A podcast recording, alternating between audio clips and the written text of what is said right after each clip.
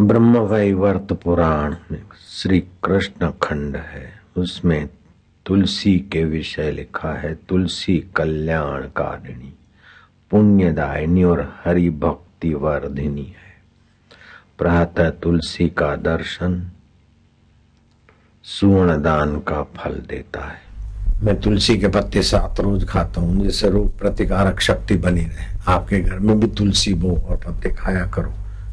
बच्चों को पाँच पत्ते, बड़ों को सात पत्ते खाने चाहिए। बहुत फ़ायदा करती तुलसी मात और तुलसी की सूखी लकड़ियाँ संभाल के रखो, कहीं भी किसी को भगवान के तरफ़ जाना है, शमशान यात्रा होती है तो मुर्दे के मुँह में, आँखों पे, शरीर पे तुलसी के टुकड़े टुकड़े डाल रख दिए, उसकी दुर्गति नहीं होती। तुलसी की माला गले में मुर्दे को भी पहरा दो तो भी उसकी सदगति में मदद मिलती। तो ज़िंदा पहरेगा तो बेड़ा पार होने में क्या बड़ी बात है? बोलते, तुलसी के पत्ते खाने से रोग जल्दी नहीं आता। लेकिन भारतवासी रोग मिटाने के लिए तुलसी के पत्ते नहीं खाएगा। तुलसी तुलसी भगवान की प्रसादी। भगवान का कृपा प्रसाद है। ऐसा करके खाने से रोग तो मिटेंगे, लेकिन भगवत कृपा प्रसाद से भक्ति का रंग भी चढ़ेगा और पाप भी मिटेंगे। रोग और पाप एक साथ में मिटाने वाली बात है।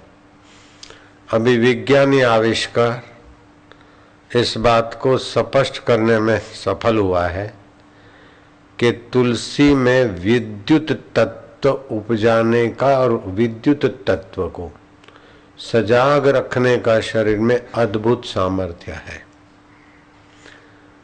किसी को नींद नहीं आती हो तो इक्यावन पत्ते उसके तकिए के नीचे चुपचाप रख देवे। नींद आने लगेगी। तुलसी के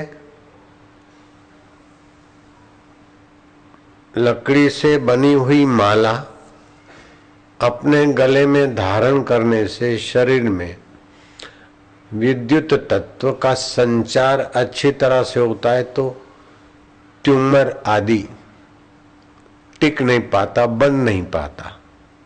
ओज बना रहता है, तेज बना रहता है। रोग प्रतिकारक शक्ति सुदृढ़ बनी रहती है। तुलसी की माला धारण करने से, ए तुलसी की माला।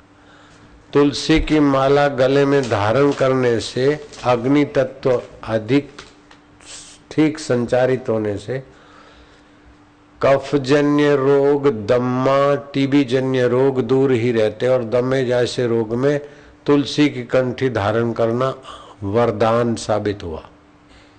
तुलसी की माला गले में धारण करके किया हुआ जप, तप और सत्कर्म बड़ा फल देता है। पुराण में तो लिखा है कि सहस्त्र गुना हो जाता है।